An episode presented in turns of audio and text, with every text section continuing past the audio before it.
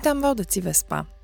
Jest to program, w którym omawiamy, co się dzieje na Islandii i o tym, dlaczego powinno nam na tym zależeć.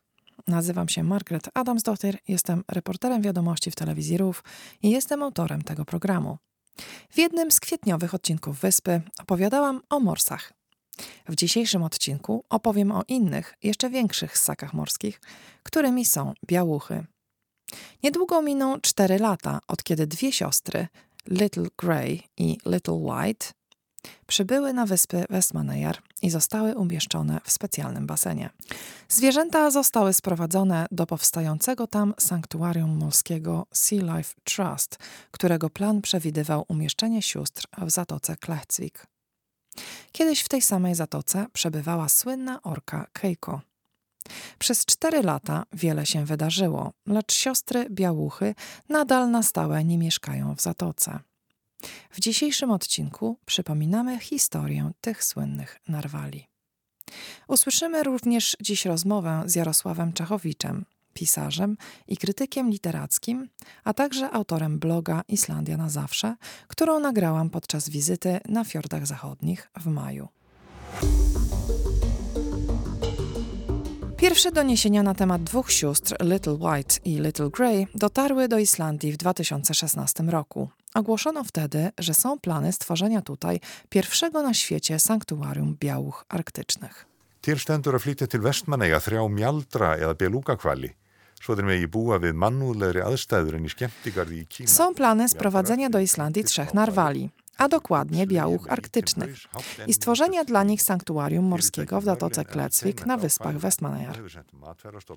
Celem sanktuarium jest zapewnienie zwierzętom lepszych warunków do życia niż te, w jakich przebywają w parku rozrywki w Chinach. Białuchy są to małe, białe wieloryby. Mają okrągłą głowę, wysokie czoło i krótki nos. Właścicielem zwierząt jest firma Merlin Entertainments, która wystosowała oficjalne podanie do Urzędu do Spraw Żywności i Weterynarii MAST o pozwolenie na stworzenie sanktuarium. Mała Biała i Mała Szara urodziły się około roku 2007. Złowiono je u wybrzeży Rosji i w 2011 roku sprzedano je do parku rozrywki Changfeng Ocean World w Szanghaju.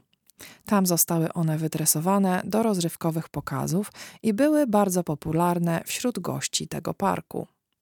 W 2012 roku park rozrywki został jednak zakupiony przez brytyjski koncern rozrywkowy Merlin Entertainments. Firma ta od dawna sprzeciwia się trzymaniu waleni, takich jak wieloryby i delfiny, w niewoli w celach rozrywki publicznej.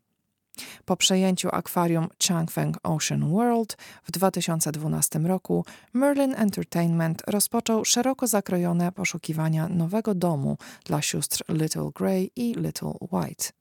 Koncern Merlin Entertainments przekazał wtedy znaczną darowiznę na rzecz Sea Life Trust w celu pokrycia kosztów budowy sanktuarium i relokacji zwierząt. Poszukiwania nowego domu dla Little Grey i Little White wymagały od zespołu sprawdzenia różnych lokalizacji w Rosji, Ameryce Północnej, Norwegii i Szkocji.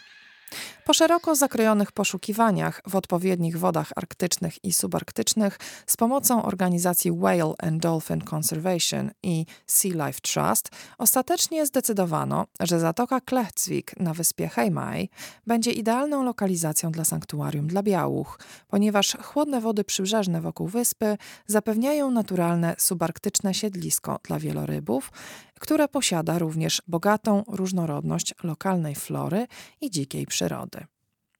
Zatoka Klecwik znajduje się po prawej stronie, kiedy wpływamy do portu na wyspach Westmanejar. Mierzy ona prawie 32 tysiące metrów kwadratowych i ma głębokość do 10 metrów, co zapewnia zwierzętom dużą przestrzeń do pływania, eksploracji i nurkowania. Zatoka Klecwik jest stosunkowo odosobniona i oferuje pewnego rodzaju ochronę przed nieprzewidywalną islandzką pogodą.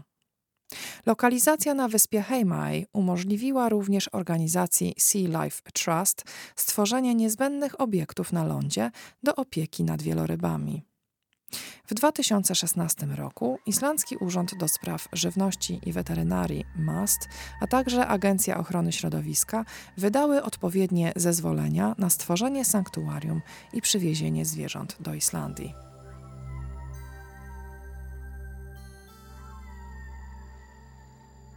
W maju 2018 roku firma Merlin Entertainments wynajęła od gminy Westmannaeyjar budynek byłej przetwórni rybnej przy ulicy Aisgata. Budynek ma 800 metrów powierzchni i został przebudowany na potrzeby sanktuarium. Od razu przewidziano w nim centrum edukacyjne dla odwiedzających, a także schronisko dla maskonurów i różne pomniejsze akwaria. Samo przetransportowanie dwóch wielorybów drogą powietrzną, lądową i morską było dużym i złożonym wyzwaniem logistycznym. Całe zadanie zostało więc skoordynowane przez zespół ekspertów z doświadczeniem w transporcie ssaków morskich. Ferðalagið verður ansi langt fyrir alls rúmlega 9200 kilometrar, þar af 140 kilometrar i bil og 75 i bát. Podróż Narwali będzie bardzo długa, ponad 9200 kilometrów, z czego 140 przejadą drogą lądową, a 75 kilometrów drogą morską.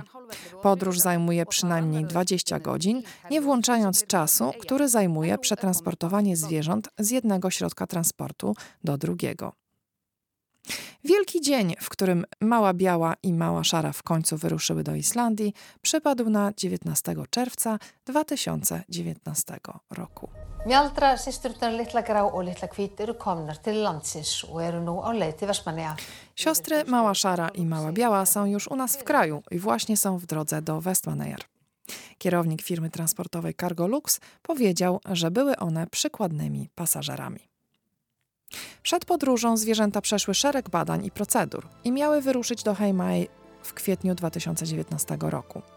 W sanktuarium wybudowano już wtedy dla nich specjalne baseny do aklimatyzacji po ich długiej podróży do Islandii. Przewidywano wtedy, że zwierzęta spędzą w basenie około 40 dni, po czym zostaną przeniesione do swojej przystosowanej już wtedy dla nich zatoki. Tak się jednak nie stało, gdyż ich aklimatyzacja i przystosowanie do nowych warunków zajęło o wiele, wiele więcej czasu niż początkowo przewidywano. Wieloryby dorastały w niewoli, więc nie mogą tak po prostu zostać wypuszczone na wolność. Po przybyciu na Islandię miały stopniowo przystosowywać się do życia w zatoce. Udało się je tam umieścić jednak dopiero latem 2020 roku, gdzie przebywały do grudnia, gdyż zaczęły źle znosić ochładzającą się temperaturę oceanu. Poza tym przez większość czasu przebywały one w basenach akwariowych Sea Life Trust na lądzie na Haimai. Plan zakładał trzymanie zwierząt w zatoce przez większą część roku i trzymanie ich w akwarium tylko zimą przez kilka pierwszych lat, zanim przyzwyczają się do niskich temperatur.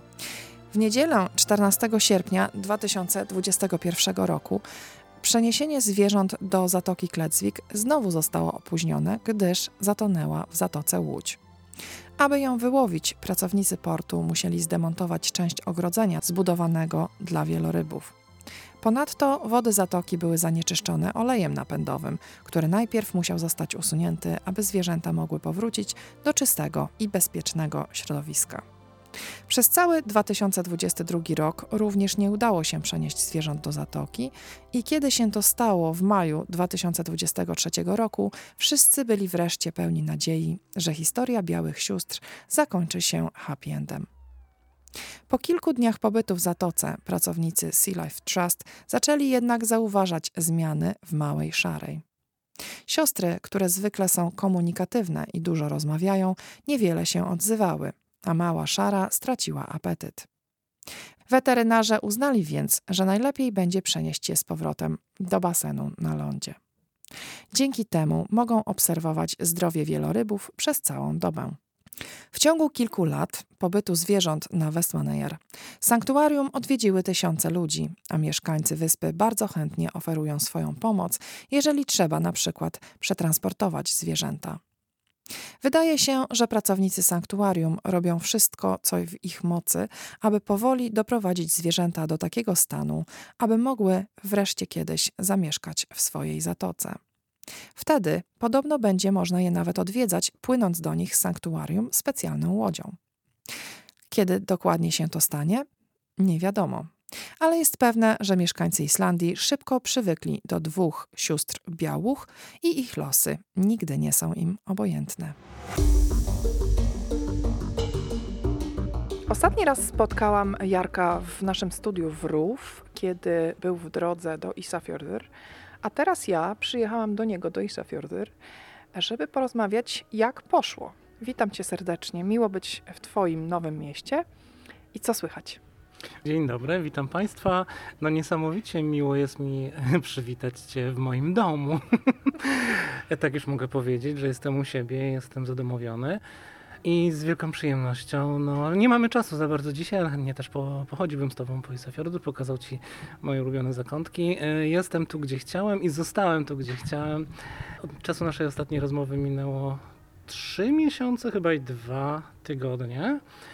I przez ten czas tak naprawdę wydarzyło się mnóstwo. Przez te trzy miesiące um, przeżyłem więcej niż przez całe moje 45-letnie życie. Um, dostałem więcej lekcji życia niż kiedykolwiek.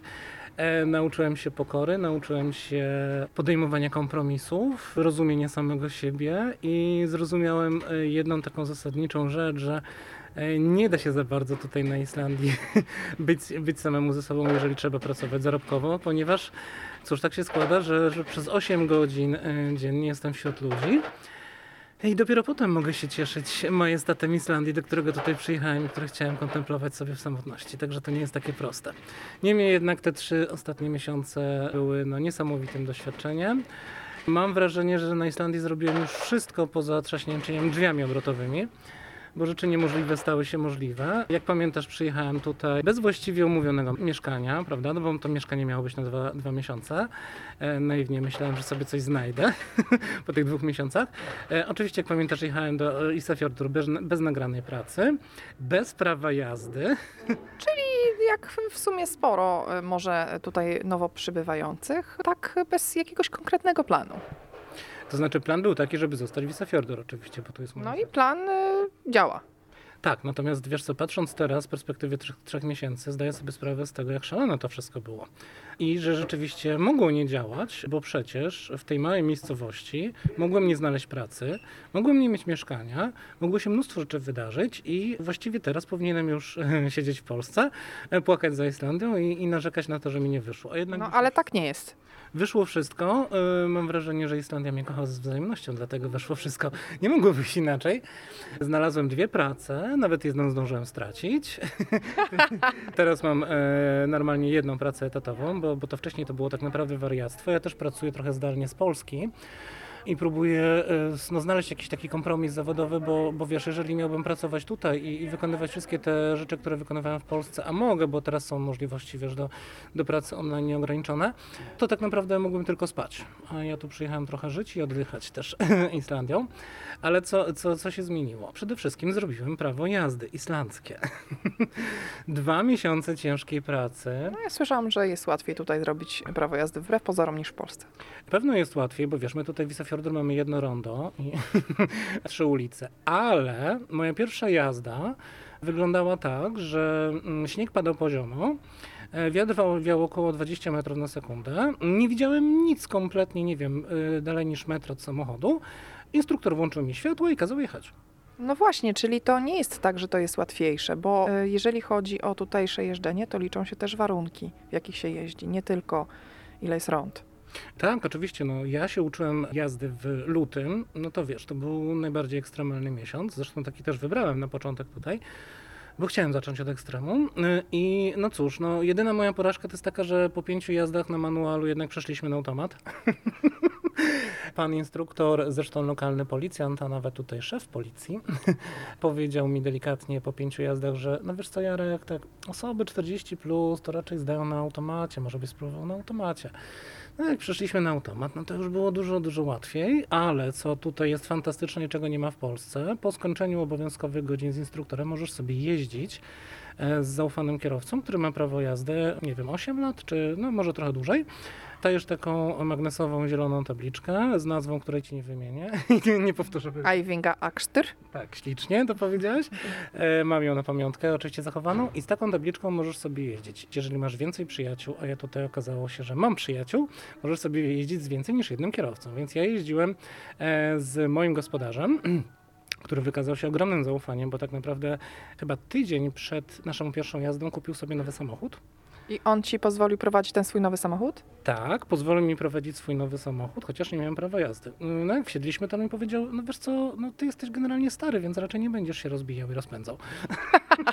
nie, no w każdym razie mój, mój gospodarz jest po prostu no, genialnym człowiekiem, bo poza tym, że, że pozwolił mi jeździć swoim pięknym czerwonym Volvo, pojeździliśmy sobie kilka razy, to tak naprawdę dał też mi mieszkanie, które miało być na dwa miesiące. To było tak umówione. Natomiast potem ja sobie zakładałem naiwnie, że w Isefjordur znajdę e, mieszkanie, wiesz, e, tutaj popyt zdecydowanie przewyższa podaż i tutaj znaleźć mieszkanie jest bardzo trudno. Tak, właśnie o tym słyszałam, że mało się buduje i że jest problem ze znalezieniem mieszkań tutaj. W tej, y, w tej okolicy w ogóle, nie tylko w Isafjordur. Tak, zdecydowanie. Tu jedyne, co się buduje, teraz to chyba jakiś akademik, natomiast no, jest osób coraz więcej a tych mieszkań jest bardzo niewiele, mm, a jeżeli już są, to albo w upłakanym stanie, albo ceny są e, niesamowicie wysokie. No i tak się złożyło, że, że mój gospodarz, ten właśnie czerwonego Volvo, postanowił mi dać to mieszkanie. Ja go prosiłem, żeby sobie dwa razy przekalkulował, bo tak naprawdę przecież dużo więcej zarobi na turystach niż na mnie, ale e, on chyba tak jakoś zobaczył, że jak ja tu przyjechałem 1 lutego w Wielką Śnieżycę, która trwała 2, 3, 8, 15 dni e, i gdzie trzeba było na przykład łopatą machać co 2-3 godziny, żeby się z mieszkania nie zrobiło iglo. I to... Tak, chyba wszyscy y, pamiętamy tą śnieżycę i zapamiętamy ją na długo. E, no więc kiedy on zobaczył, że ja tak ochoczo zasuwam z tą łopatą, jestem taki szczęśliwy i po prostu cały czas z bananem na, na twarzy, podczas gdy on po prostu cierpiał. A potem przyszły, nie wiem czy pamiętasz, potem przyszły y, największe tutaj w, na fiordach zachodnich mrozy. W marcu mieliśmy minus 20, tego nie pamiętają nawet najstarsi mieszkańcy Isafjordur. W każdym razie y, no, ten człowiek y, okazał się naprawdę empatyczny i, i wiesz, powiedział mi coś takiego, czego chyba nie usłyszałem nigdy y, w Polsce. Chodzi mi o intencje, chodzi mi o to, jak, jak, jak drugiego człowieka można postrzegać. Powiedział mi, że ja cię nie zostawię na, na ulicy i zostaniesz u mnie. E, no wiesz, mówi coś takiego do, do obcego faceta. Co prawda, no przyjrzał się, że nie jest to przypadkowy, zbłąkany turysta, który sobie pomylił czerwiec z lutym i przyleciał tutaj, myśląc, że będzie ciepło.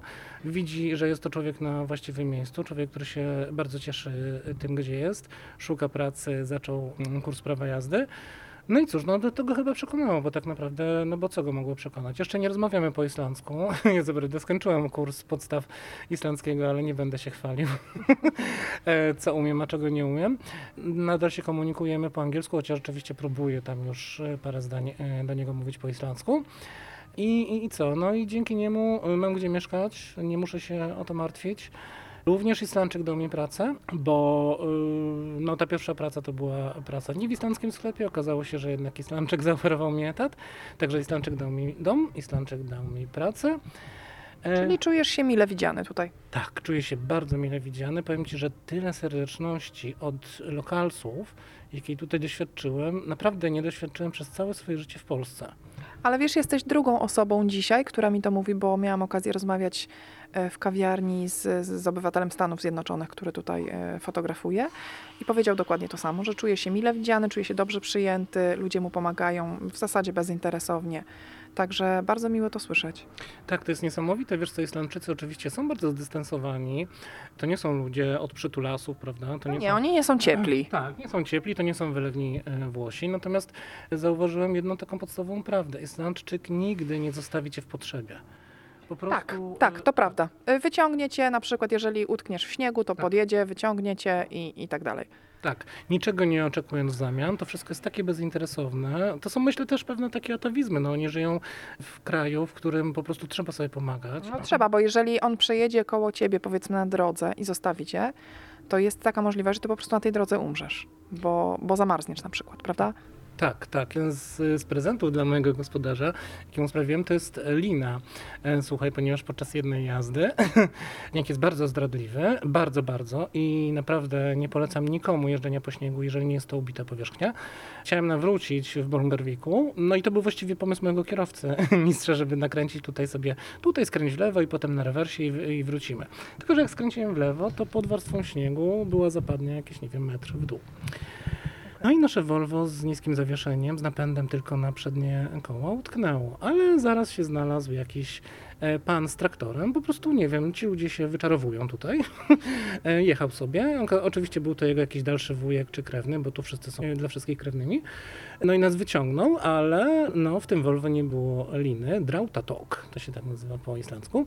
I kupiłem mu tę linę w, prezencie, a sobie już e, kupię następną.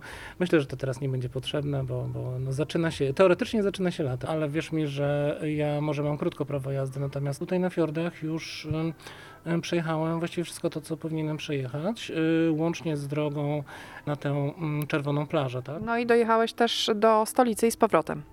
Tak, no oczywiście kupiłem samochód, no to nie miałem wyjścia, musiałem wyjechać z Reykjaviku, wyjechać z Reykjaviku po tym, jak się jeździ tutaj na wsi, to wiesz. Ale poczekaj, poczekaj, bo ty kupiłeś e, samochód tu, czy kupiłeś go w Reykjaviku? Tak się dziwnie złożyło, że kupiłem go tutaj, ale on był w Reykjaviku, bo był na malowaniu. Aha, czyli musiałeś przyjechać, żeby go sobie przyprowadzić. E, tak, przyleciałem do Reykjaviku, bo tak, i tak to miałem w planie. Bardzo szybko załatwiłem kilka spraw. Spotkałem się między innymi z Jackiem Gotkiem. To była naprawdę wielka przyjemność i zaszczyt. Zwłaszcza, że Jacek dostał później jeszcze e, e, tak, nagrodę. Został honorowany przez prezydenta Islandii. To był bardzo krótki, intensywny czas, a, a moja Honda o imieniu Merlin, e, pewnie się Państwo będą śmiali, no ale e, mój samochód ma imię. I Merlin czekała na mnie w Reykjaviku. No i cóż, no na początku się oczywiście bałem jeździć po Reykjaviku, no bo wiesz, ja zrobiłem prawo jazdy, ale jednak na prowincji, mimo wszystko. No i jak było? Strasznie? Nie, nie było strasznie. To znaczy denerwuje mnie to, że Islandczycy nie włączają e, kierunkowskazów. Bardzo często to robią, no bo to jest irytujące mimo wszystko. Idzie się przyzwyczaić. Idzie się przyzwyczaić. Trzeba się przyzwyczaić, nie ma wyjścia. E, W każdym razie to mnie trochę irytowało, ale postanowiłem sobie wyjechać z Reykjaviku wcześniej rano. To znaczy, ja miałem w planie wyjechać o 8 rano, ale byłem tak podekscytowany, że już o 6 siadam do samochodu. E, I dość łatwo wyjechałem. Krzysztof Hołowszczyc właściwie powtarzał tylko na następnym rondzie drugi zjazd, na następnym rondzie drugi zjazd i tak chyba 10 razy. I to był wyjazd z Reykjaviku. W Orgarnes sobie zrobiłem dłuższą przerwę i, i tam się zastanawiałem nad tym, co ja robię, czy ja dojadę, co będzie dalej. Ale droga jest dobra do Isafjordu. Całą drogę jest asfalt i no jeżeli po, warunki pogodowe nie są jakieś straszne, no to, to jest bardzo dobra droga. No, 21 kwietnia, czy 20, kiedy ja jechałem, to górka pod Holmawikiem była cała zasypana śniegiem. Także nie było żadnego asfaltu. E, Ale powiem Ci, że dopiero wtedy poczułem się jak w domu, bo ja się na taki, w takich warunkach uczyłem jeździć. Także jak ja e, widzę asfalt i widzę więcej niż metr przed sobą, to dla mnie to jest jazda rekreacyjna. Choćby nie wiem, jaki to by był shooter czy błoto. I e, ta górka, pierwsza górka pod Holmawikiem no, była bardzo taka niebezpieczna. A ta górka pod Holmawikiem to jest jeden z Tak. najniebezpieczniejszych przejazdów górskich na Islandii. No, Stengrimsfjardarheiði. Mhm. E, W każdym razie przejechałem pierwszą i drugą i moja Merlin przejechała całe 420 e, km. Oczywiście pobiłem rekord długości jazdy tej trasy, bo co chwilę się zatrzymywałem i robiłem tysiąc zdjęć. Więc jak wyjechałem o 6, to byłem w Isafjordur po 5. To i tak jestem z siebie dumny przy, nie wiem, 11 przystankach. Pojeździliśmy trochę na drogach szutrowych, a tak naprawdę odmówił posłuszeństwa pod samym domem i miałem małą stłuczkę. Dlatego moja Merlin teraz będzie się nazywała Gangsta Merlin, ponieważ ma troszeczkę obitą buzię. I stwierdziłem, że ten przód taki lekko wygnieciony zostawię sobie na pamiątkę mojej głupoty. Aczkolwiek nie wiem, czy to była moja głupota, bo ja do tej pory nie wiem i nikt z moich znajomych, którym relacjonowałem, co się wydarzyło, nie wie, co się, co się stało. Po prostu straciłem kontrolę nad autem e, i stuknąłem w barierkę u sąsiada. Naprawdę nie mam pojęcia, co, co, co mogło się wydarzyć. Podobno włączył się ABS. Nie wiem. Ślad tego pozostał i pewna trauma też, ale y, powiem Ci, że no nie mogę się bać, tak? Y, y, Nie mogę się bać, a jednocześnie muszę być bardzo rozważny i, i uważny w tym, w tym, co robię. Islandia oduczyła mnie różnego rodzaju uprzedzeń, strachów. Islandia nauczyła mnie, że jeżeli coś nie wyjdzie, to nie mogę, tak jak na przykład w Polsce, mówić sobie, że nigdy więcej tego nie zrobię, nie spróbuję jeszcze raz, ben błąd jest dla mnie traumą. To, że y, stuknąłem auto obok siebie, auto, które jechało, nie wiem, 15 na godzinę, po prostu wyjeżdżając z podjazdu, powodowało, że na przykład wiesz, bałem się zjeżdżać z górki, bo ja z domu wyjeżdżam z górki i stwierdziłem, że będę robił koło, jechał pod górę i w ten sposób wjeżdżał do miasta. Po czterech dniach uświadomiłem sobie, że tak być nie może. Ja nie mogę dać się opanować ręką tego typu. Przestałem się bać, zacząłem normalnie jeździć, wydarzyło się, żyję. Tak jak mi tutaj powiedziała moja islandzka koleżanka, w ogóle czym ty się przejmujesz? Auto jeździ, ty żyjesz, e, nie wpadłeś sąsiadowi do domu. Jaki stres w ogóle? No właśnie. no. Zdarza się, każdemu się zdarza. E, Tak, to jaki stres też jest takie tutaj bardzo, bardzo charakterystyczne i pomalutku się tego, tego uczę. To znaczy oduczam się przejmowania rzeczami, które w Polsce albo mnie depromowały, albo powodowały, że jakoś czułem się gorszy. Wiesz, ja generalnie, jeżeli już coś robię, to staram się to robić perfekcyjnie. Ale chyba o tym już rozmawialiśmy trochę przy, pierwszej, przy pierwszym spotkaniu. No i wiesz, trafiłem do sklepu, y, w którym sprzedaje się bardzo różne artykuły. Od ubrań, przychodzi zamówienie, rozpakowujesz, potem skanujesz, klient bierze, wychodzi i tak dalej. Natomiast w tym sklepie są m.in. śrubki, e, w tym sklepie są różne rury. To jest, to jest sklep generalnie samochodowy. Tam jest mnóstwo rzeczy do samochodów, ale też i znajdziesz do łazienki, do, do kuchni, do, do mieszkania. Mebli nie ma. Są różne akcesoria do łodzi. E, czyli tak jak typowy sklep dla takich małych miejscowości, gdzie jest wszystko i nic. Tak, i to jest właśnie niesamowite w tym miejscu. Bardzo mi się to podoba, że ja mogę zapoznać się z, tam, z całą lokalną społecznością. Bo tam każdy lokalny rybak, e, hydraulik, e, mechanik przyjdzie, żeby coś kupić. I przez pierwsze dwa tygodnie najbardziej, powiem Ci, najbardziej fascynowało mnie dłonie tych, tych mężczyzn, bo to głównie mężczyźni przychodzą. Takie potężne jak bochny chleba, z tą spękaną skórą, na których tak naprawdę widać, co z człowiekiem tutaj robi, zimno, wiatr. Zresztą ciężką pracę też być może widać. Tak, ta ciężka praca, na przykład y, niektóre dłonie bez palców albo okaleczone palce. Wiesz, ja to wszystko zbieram, koduję i zapamiętuję, bo, bo to jest, y, wydaje mi się, niesamowity materiał do kolejnej powieści. Powieść wyjdzie we wrześniu, teraz nowy thriller, on już jest skończony jeszcze w Polsce, natomiast tu na Islandii chcę napisać nową książkę. Tak, no jeszcze jej nie zacząłem pisać, ponieważ y, nie mam pojęcia, kiedy ja tu znajdę wolny czas na pisanie. Na razie zbierasz materiały w głowie i układa ci się być może, zbierasz inspirację tak, do, do tej książki. E, Książka na pewno toczyć się będzie na Islandii i na islandzkiej prowincji. Może niekoniecznie Wisafjordur, bo e, tutaj już umieściłem akcję jednej, jednej z powieści moich. Może coś dla zmyłki, jakiś inny rejon. E, W każdym razie na pewno będzie to Islandia. Mam już ogólny zarys, y, bo oczywiście chcę iść dalej w thriller. To będzie mój trzeci thriller chyba. Tak.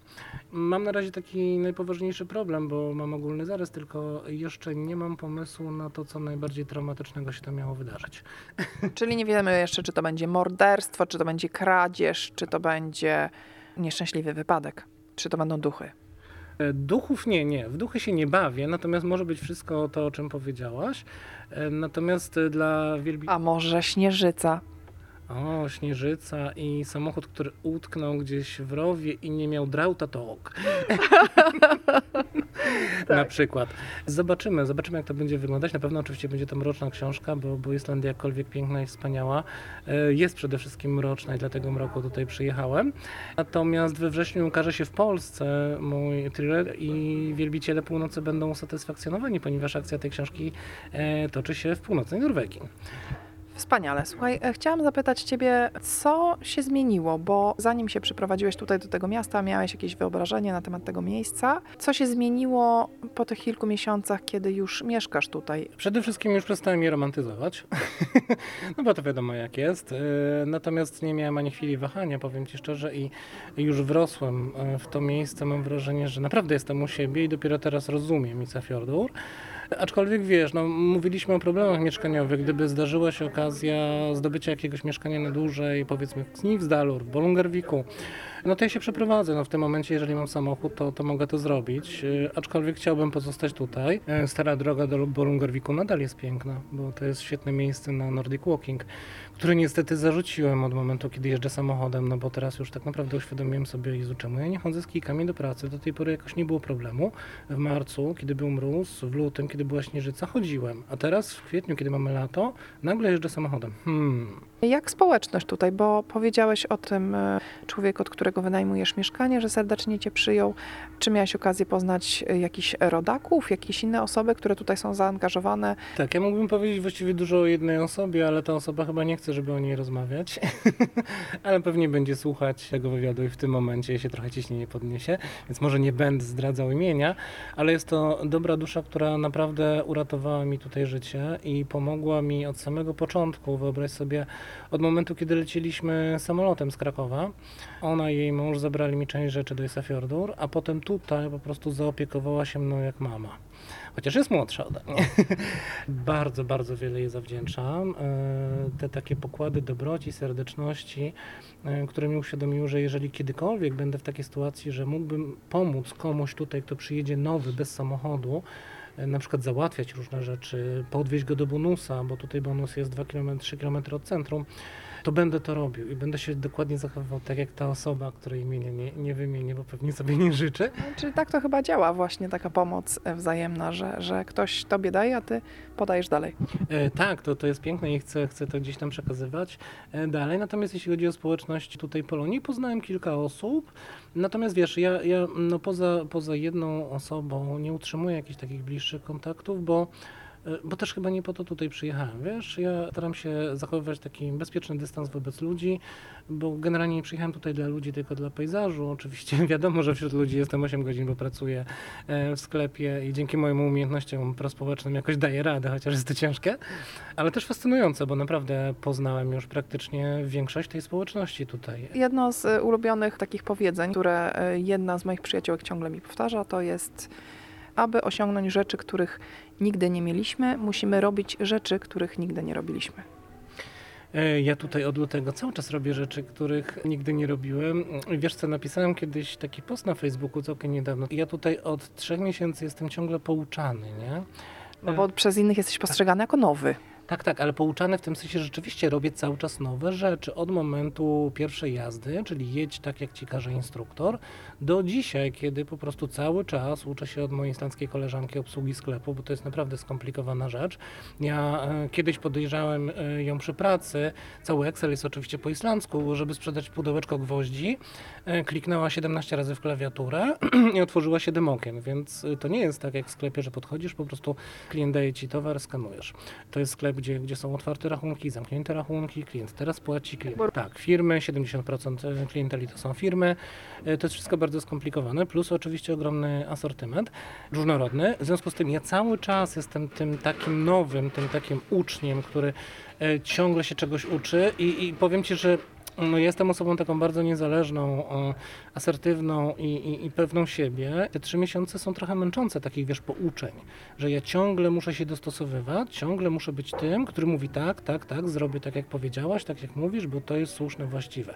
No ale taki jest początek, tak, tak wygląda. No niestety, trzeba być cierpliwym i, i jakoś przejść przez ten, przez ten okres. Jakie plany na lato? No prawdopodobnie będę pracował. Nie wiem, czy dostanę tak dużo urlopu, jakbym chciał. będę, będę dużo pracował. Oczywiście już się pożegnałem z moimi dwoma miesiącami wakacji, tak? Czyli tym okresem, którego tak potwornie większość Polaków zazdrości nauczycielom. E, Tutaj z tego co wiem, większość zawodów e, ma te dwa miesiące wolnego albo no coś koło tego. 5 do 6 tygodni. Tak, pracuję na razie za najniższą islandzką. Dopiero po 6 miesiącach będę miał coś wyżej. Oczywiście też muszę zapracować na jakąkolwiek premię. E, Jeszcze na przykład, wiesz, nie, nie mogę sobie brać żadnych dni płatnych wolnych, e, muszę brać bezpłatne. To też przyjdzie z czasem. Wiesz, nie mam też jeszcze ubezpieczenia zdrowotnego. Oczywiście mam kartę EKUS, natomiast Islandia ma takie obyczaje, że dopiero po pół roku przyznają ubezpieczenie zdrowotne, co staram się zrozumieć oczywiście, no bo, no bo to jest bezpieczne, tak? Prze, przez pół roku tutaj może się przewinąć mnóstwo osób, które wykorzystałyby służbę zdrowia i sobie po prostu wróciły do siebie. Jeśli chodzi o, o, o takie doświadczenia pierwsze, o rzeczy pierwsze, no to przede wszystkim dla mnie najcenniejsze jest to, że już się niczego nie boję. Druga rzecz, że jestem absolutnie bezwzględnie pewny tego, że do Polski nie wrócę. A jednak. A jednak, tak. E, To znaczy, tak naprawdę to było takie pierwotne założenie, ale już wiem, że jestem w domu. Ale wiesz, można zawsze zmienić zdanie, tak? No bo jednak rzeczywistość y, weryfikuje pewne rzeczy. E, Ale co, co, co jeszcze wiem? Wiem na pewno, że absolutnie muszę się nauczyć języka islandzkiego. Strasznie mi wstyd, że, że mówię tak jak mówię w dniu dzisiejszym, ale wiesz, za wcześnie jest na wstyd, Jarku? Za wcześnie na wstyd właśnie, bo ja sobie tak uświadamiam, że kurczę, ja się wstydzę, że po trzech miesiącach nie mówię po islandzku. No Jest wiele osób, które tutaj mieszkają 10 albo 15 lat i mówią mniej niż ty. Przykro mi to stwierdzić, ale tak jest. Tak, tak, ale y, znaczy chodzi, wiesz, o taką naczelną zasadę, którą ja gdzieś mam wgraną w głowie. Jestem tu gościem. Pierwsze co, to ja się powinien nauczyć języka tego państwa. I to jest priorytet. Natomiast nie mam czasu na ten priorytet, po prostu pracuję. Tak? Nie mam czasu. Skończyłem kurs y, z genialnym nauczycielem, z bardzo sympatyczną grupą, gdzie wiele się nauczyliśmy. Miałem tam, słuchaj, też y, prowadzić kurs języka polskiego dla Islandczyków, bo rozmawiałem z moim nauczycielem islandzkiego. Zachęcił mnie do tego. Tutaj też y, zyskało to aprobatę. Niestety nie, no, nie znaleziono odpowiedniej liczby chętnych, czyli to jednak może jeszcze nie ten czas. Może, może we wrześniu, wiesz, bardzo, bardzo bym chciał coś zrobić tutaj dla tej społeczności, być przydatnym, nie tylko jako pracownik islandzkiego sklepu, bo e, no, zostałem tutaj bardzo ciepło przyjęty. Wcale nie, nie musiałem tak zostać przyjęty. Ta prowincja po prostu mogła się ode mnie odwrócić. Ja tu byłem obcy, tutaj wszyscy się znają, wszyscy są swoi. Przyjeżdża nagle jakiś ubrany na czerwono człowiek, który ma dwa Instagramy, wszystko fotografuje, rzuca się w oczy i robi wokół siebie wielki szum, tak? No na prowincji nie za bardzo chyba nam o to chodzi, tak? Ale prowincja przyjęła mnie ciepło i, i nie odrzuciła, także to, to jest bardzo istotne. Dlatego chcę się jakoś odwdzięczyć. Czy to kursem języka polskiego, gdzie znowu mógłbym być oczywiście nauczycielem, tym razem do dorosłych, ale, e, ale to byłaby ciekawa inicjatywa. Czy no może czymkolwiek jeszcze innym, tak? Wiem, że mam e, ogromny dług do spłacenia tutaj dla tej, e, dla tej społeczności e, i zrobię wszystko, żeby widzieli mnie tutaj jako, jako człowieka niesamowicie wdzięcznego za to, że mnie tak przyjęli. Wiesz co, w głowie mam czasami pustkę, bo tak sobie myślę, że zrealizowałem absolutnie wszystkie plany i troszeczkę mnie przeraża teraz myślenie o tym, co dalej. Naprawdę zrealizowałem wszystko, co miałem w założeniu. Myślę, że będę pisał dalej. Natomiast nie będzie już tej takiej ekscytacji, wiesz, że jest coś, po co trzeba sięgnąć, a co jeszcze jest e, poza zasięgiem. A język? A no język, no, no w sumie język, tak. No. No dzięki za tę sugestię. Tak, może sobie właśnie teraz obrałem, że e, moim marzeniem jest mówić płynnie po islandzku, e, nawet nie koniecznością i może rzeczywiście to będzie coś, do czego będę bardzo, e, bardzo konsekwentnie dążył. Ale wiesz, chodzi o takie rzeczy, Bardziej przyziemne. A ja właśnie myślę o takich bardziej egzystencjalnych, że, że człowiek bez marzenia, bez, bez poczucia, że są jakieś rzeczy albo sfery, albo działania, które jeszcze nie zostały zrealizowane, albo tym żyje, jakoś nabiera z tym wartości. A w momencie, kiedy wszystko ma, bo no ja naprawdę jestem człowiekiem szczęśliwym wszystko mam, e, zaczyna być trochę niebezpiecznie, bo, bo, bo wiesz, e, szczęście jest wspaniałym stanem, ale ja na przykład nieprzypadkowo w swoich książkach piszę o nieszczęściu, bo ono jest dużo bardziej ciekawe, wielowymiarowe i interesujące, a człowiek szczęśliwy jest y, taki trochę nudny. I E, Prawda i nieprawda, bo z drugiej strony, wiesz, no, czym jest szczęście? To też jest wielka debata, którą moglibyśmy zacząć, ale to już nie na dziś. Także, no, życzę Ci, żebyś znalazł w sobie nowe cele i żeby się dalej wiodło, jak najlepiej tutaj w Isafjordur. Bardzo, bardzo dziękuję. Cieszę się, że jesteś tutaj ze mną po, po tych trzech miesiącach. To jest bardzo, bardzo sympatyczne spotkanie i, i naprawdę rozmawiasz chyba teraz z zupełnie innym Jarkiem, chociaż tak samo pewnie wyglądam, jak wyglądałem. E, mniej więcej to samo mówię. E, Wiesz, część doświadczeń tak naprawdę e, zdobytych tutaj no, nie są do zwerbalizowania, ale wiem na pewno jedno, że jestem wdzięczny temu krajowi, jestem wdzięczny Islandczykom za danie mi szansy i za to, że uświadomiłem sobie, jak bardzo wiele jeszcze mogę. I za to, że dzięki temu krajowi daję też inspirację innym ludziom, zwłaszcza ludziom 40, którzy piszą do mnie, e, czytając mojego bloga Islandia na zawsze, obserwując to wszystko, uświadamiając sobie, że nie, e, 40 to nie jest pora umierać. 40 to jest też czas na zmianę, diametralną zmianę i na podążanie ku szczęściu. Amen. Dobrze, także życzę powodzenia i jeszcze raz dziękuję za rozmowę. Bardzo dziękuję.